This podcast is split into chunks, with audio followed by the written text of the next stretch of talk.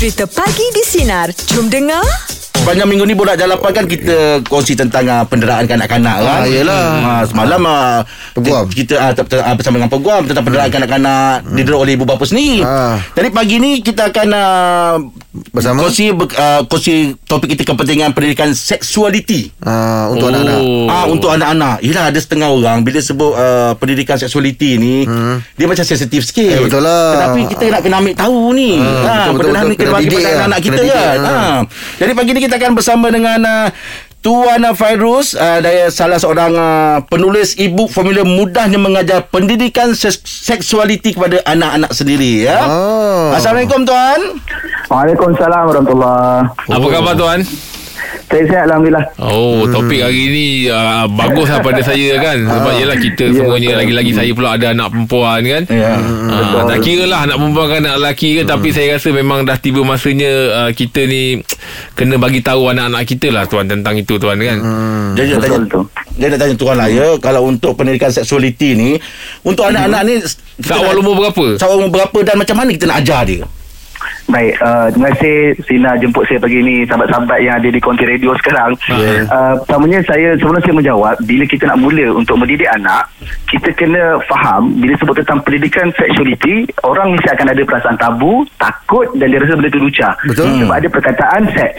Jadi sebenarnya tak kisahlah pendidikan kejantinaan ke, pendidikan akil balik ke, yang penting konten yang kita nak bawa kat situ, kita nak didik anak kita supaya mereka tak jadi mangsa dan menjadi pemangsa kepada orang lain. Itu pertama yang kita kena faham.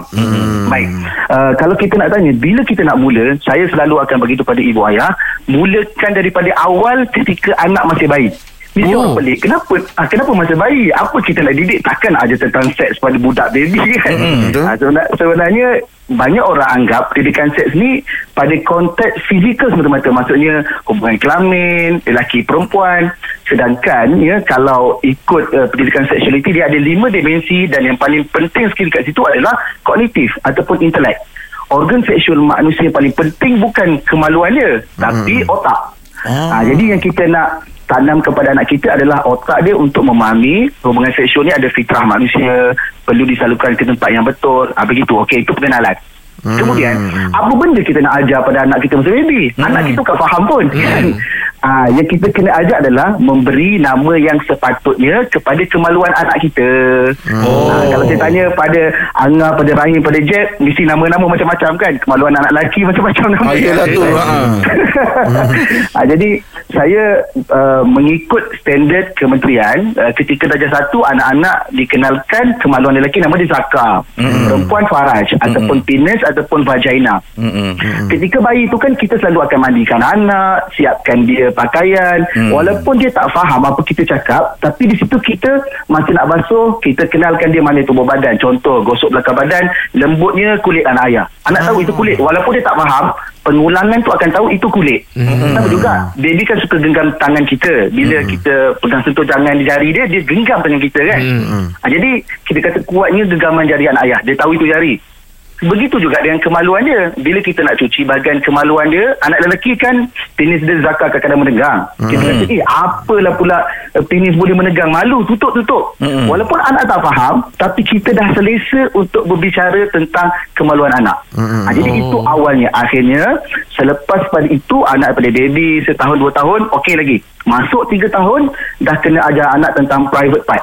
Apa dia anggota badan yang orang tak boleh sentuh, tak boleh pegang, tak boleh raba, walaupun sesiapa saja, atuk, nenek, pakcik, cikgu, sesiapa tak boleh. Mulut, dada, kemaluan, celah-celah peha, punggung, tak boleh sentuh. Dan kalau tak boleh sentuh, apa nak kena buat kalau orang buat pada dia menyentuh bahagian berkenaan? Kena jerit, lari dan selamatkan diri.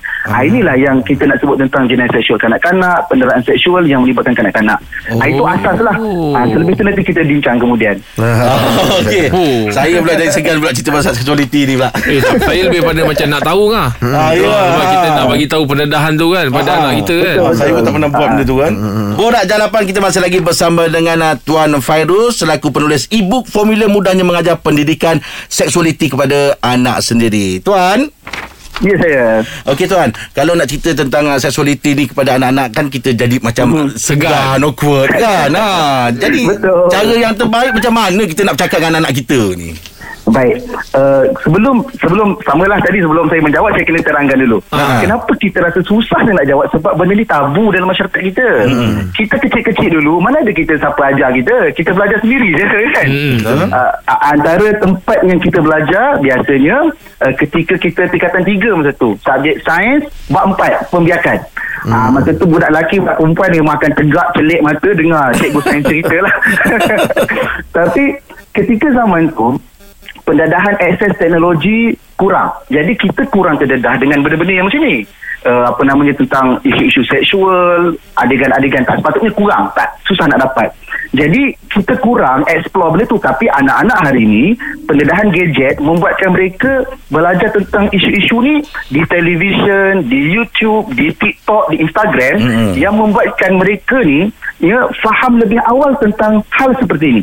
Ya, ada yang kata kenapa kita nak cerita pada anak, nanti anak akan cuba lebih teruk lagi, anak explore lebih lagi. Sebenarnya tak tepat. Mak bapak bila dia didik anak tentang sex education, niat dia nak mendidik, bukan nak suruh anak buat benda tak elok.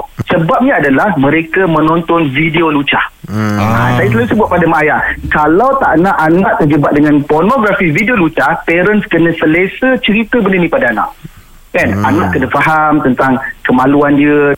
Tapi anak hari ni mereka cepat bertanya, ayah kenapa macam ni, kenapa macam tu. Minggu lepas ada seorang ibu, anak dia darjah 3 tau, 9 tahun. Dalam subjek kafar, sekolah menengah agama lah, dah diajar tentang hadas. Hadas kat situ ada mandi wajib, ada tentang akhir balik, keluar air mani, bersetubuh. Balik rumah, masa tu dia kelas online, bukan balik rumah ya. Dia terus daripada mak dia, mak bersetubuh tu apa? Mak air mani tu apa? Macam mana mak dia nak jawab? Bayangkan. Mak dia katakan aku salah jawab nanti, anak aku faham lain. Jadi saya betulkan mentaliti puan berkenaan. Saya kata, puan tak apa, kita terangkan anak supaya apa-apa nanti anak akan merujuk kita, dia tak akan rujuk orang lain. Jadi bila kita dah nampak ke situ, parents adalah guru pertama mendidik anak tentang pendidikan seksualiti. Make sure lepas ni kalau anak tanya, mak seksual apa, jangan marah. Jangan kata dah besar nanti kau tahulah. Tak sempat besar, terus dia akses kat Google cari seks apa. Mampus dia jumpa macam-macam benda. Betul-betul. Jadi ini adalah benda yang kadang-kadang parents rasa anak dia takkan terjebak, anak dia takkan tahu. Tapi sekeliling anak-anak dia ada ramai orang berpotensi untuk merosakkan anak mereka. Itu yang parents kena faham. Antara tips yang paling baik adalah bila anak tanya soalan, jangan jawab terus. Tanya, contoh, mak rogol tu apa? Tanya pada mak. Dengar kat, tanya pada anak, dengar perkataan tu kat mana? Kan? Contoh, kawan saya cerita lah. Lepas tu tanya, apa yang kawan cerita? Sebab dalam otak kita, kita dah tahu benda tu apa, mak bapak. Yelah. Anak pula, dia mungkin nak tahu sekadarnya saja. Tapi kita cerita terlalu detail, anak pun pening. Apa benda mak bapak aku cakap kan? So kita kena tahu dulu anak tahu apa kan. So kita dapat faham dulu, barulah kita jelaskan. Dan jangan ingat yang terangkan ni kena mak dia. Ayah dan ibu kena bersama-sama mendidik anak-anak. Itu dia. Jadi kalau nak didik, kena mula daripada awal. Didik anak tentang sentuhan selamat, sentuhan tak selamat, tentang private part.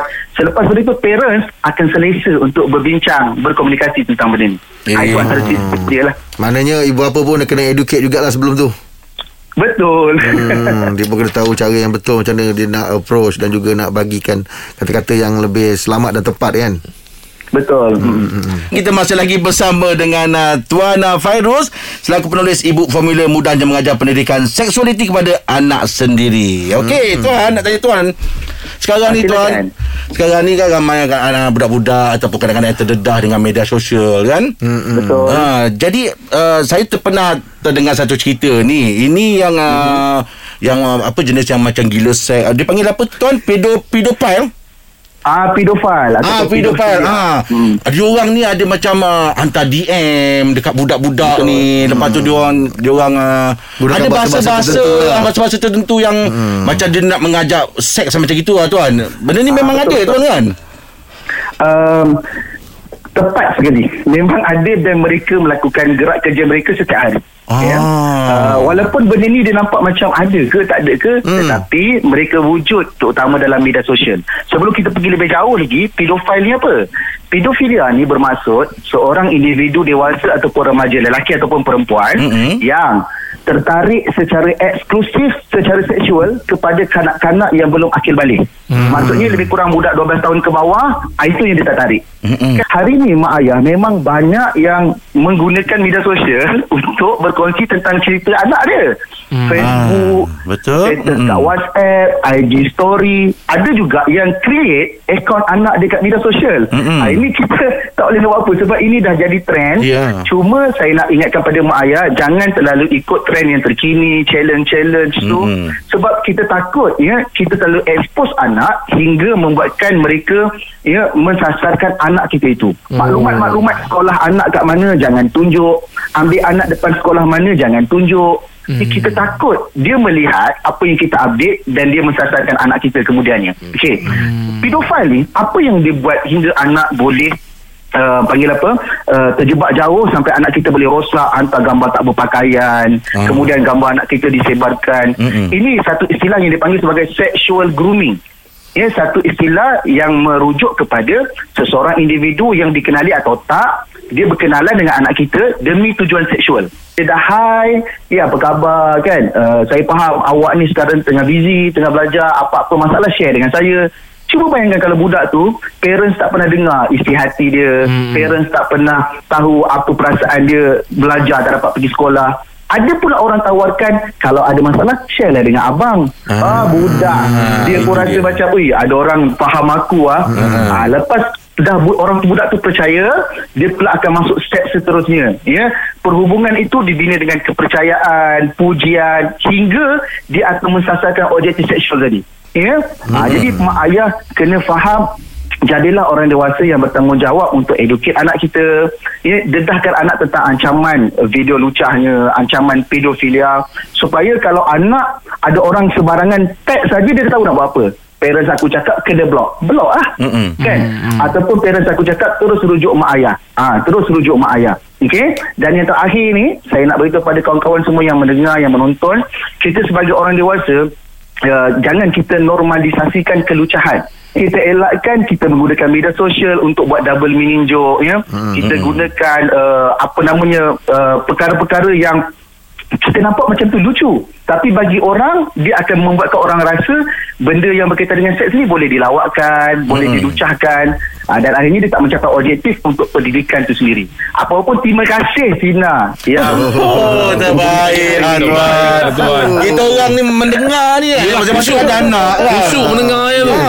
Ada yang apa yang tuan cakap tu betul lah, aku tak buat yang ini, ada aku tak buat yang ini. Dalam pada kusuk tu risau pun ada tu.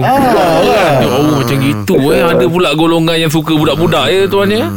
Betul tu. Mana bolehlah sekarang ni ibu bapa mengikis perception yang katakan pendidikan seksual tu bukanlah untuk mengajar untuk buat seks. Itu bukan. Kena buang daripada pahaman ibu bapa kita sekarang ni ya. Ya, betul. Tetapi kita di Malaysia, pendidikan seksualiti kita harus bertepatan dengan hukum hakam agama, halal haram, dosa pahala. Ya, maka kita bukan nak capai kau boleh buat seks yang penting tak mengenai. No. Kita nak abstinent, kita nak memastikan budak tak terjebak benda tu. Biar dia tahu ini amanah, ini tanggungjawab, ini ada kebertanggungjawapan atas satu pilihan yang kau buat. So budak akan tahulah kesan dia selepas pada tu. Wallahualam. Terima kasih. Terbaiklah tuan. Terima kasih tuan di atas perkongsian yang cukup manfaat untuk kita semua. Terima kasih banyak tuan ya. Harus kita jumpa lagi. Terima kasih tuan. Sama-sama. Fakta menarik mari kita kongsikan Naim. Okey Ngah. Kelebihan yang diberikan kepada kita Ngah. Okey. Dia boleh jadi sama ada kita gunakan dengan cara yang betul, kita boleh jadi baik. Ataupun kita ambil kesempatan dengan cara yang tak betul untuk berikan kelebihan pada kita pun boleh jadi juga. So ini nak cerita tentang seorang pegodam yang memang dia memang power lah, IT apa semua. Nama dia Jan Krissler.